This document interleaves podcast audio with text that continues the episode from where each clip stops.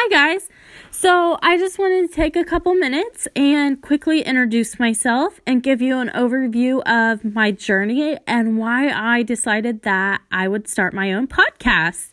So my name is Chelsea and I am twenty-eight years old. I currently live in and was born in Indiana. Um, I have what's called dystonia. Most of you have probably never heard of dystonia before, but if you have, congratulations. Um, hopefully you know what it is. But if you don't, um, dystonia is a movement disorder that can affect parts of a person's body or all of their body.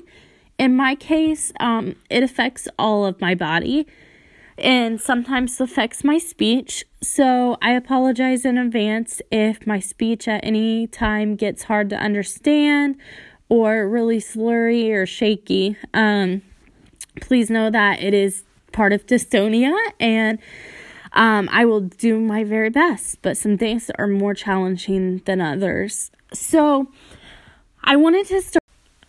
So a couple reasons to why I wanted to start this podcast and feel like it's so important and necessary is, number one, I remember going through doctors and trial medications. And if I am totally honest with you all, and I will be, then I was a wreck.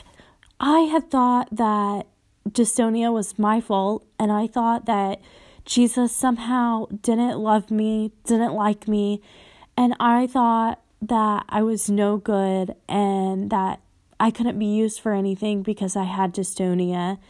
And secondly, I remember going through high school, middle school, and even now, um, it's not easy. It is really hard, and there are days where I just come home and sit and cry, but I can't stay in those moments for too long because I know that the dangers of that.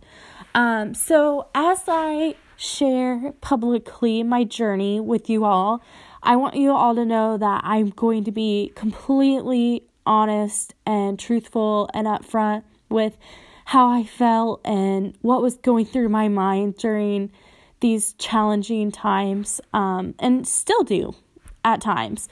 So my hope is that you all understand the love that Jesus has for you all and the grace that he gives us through our struggles that only God could give us. Um, that is my hopes, and I can't wait to begin to start, start my journey with you all and just um, give you guys encouragement throughout the day and let you know that you are all loved no matter what, no matter what you're going through. There's a light at the end of a dark tunnel. I promise you. I can't wait to dive into my journey and just be so real and upfront with all of you about living with dystonia and what dystonia is like and how God has truly blessed me with his grace through having dystonia. But until then, be the light and encouragement to other people, because you never know what God has asked them to walk through or journey through.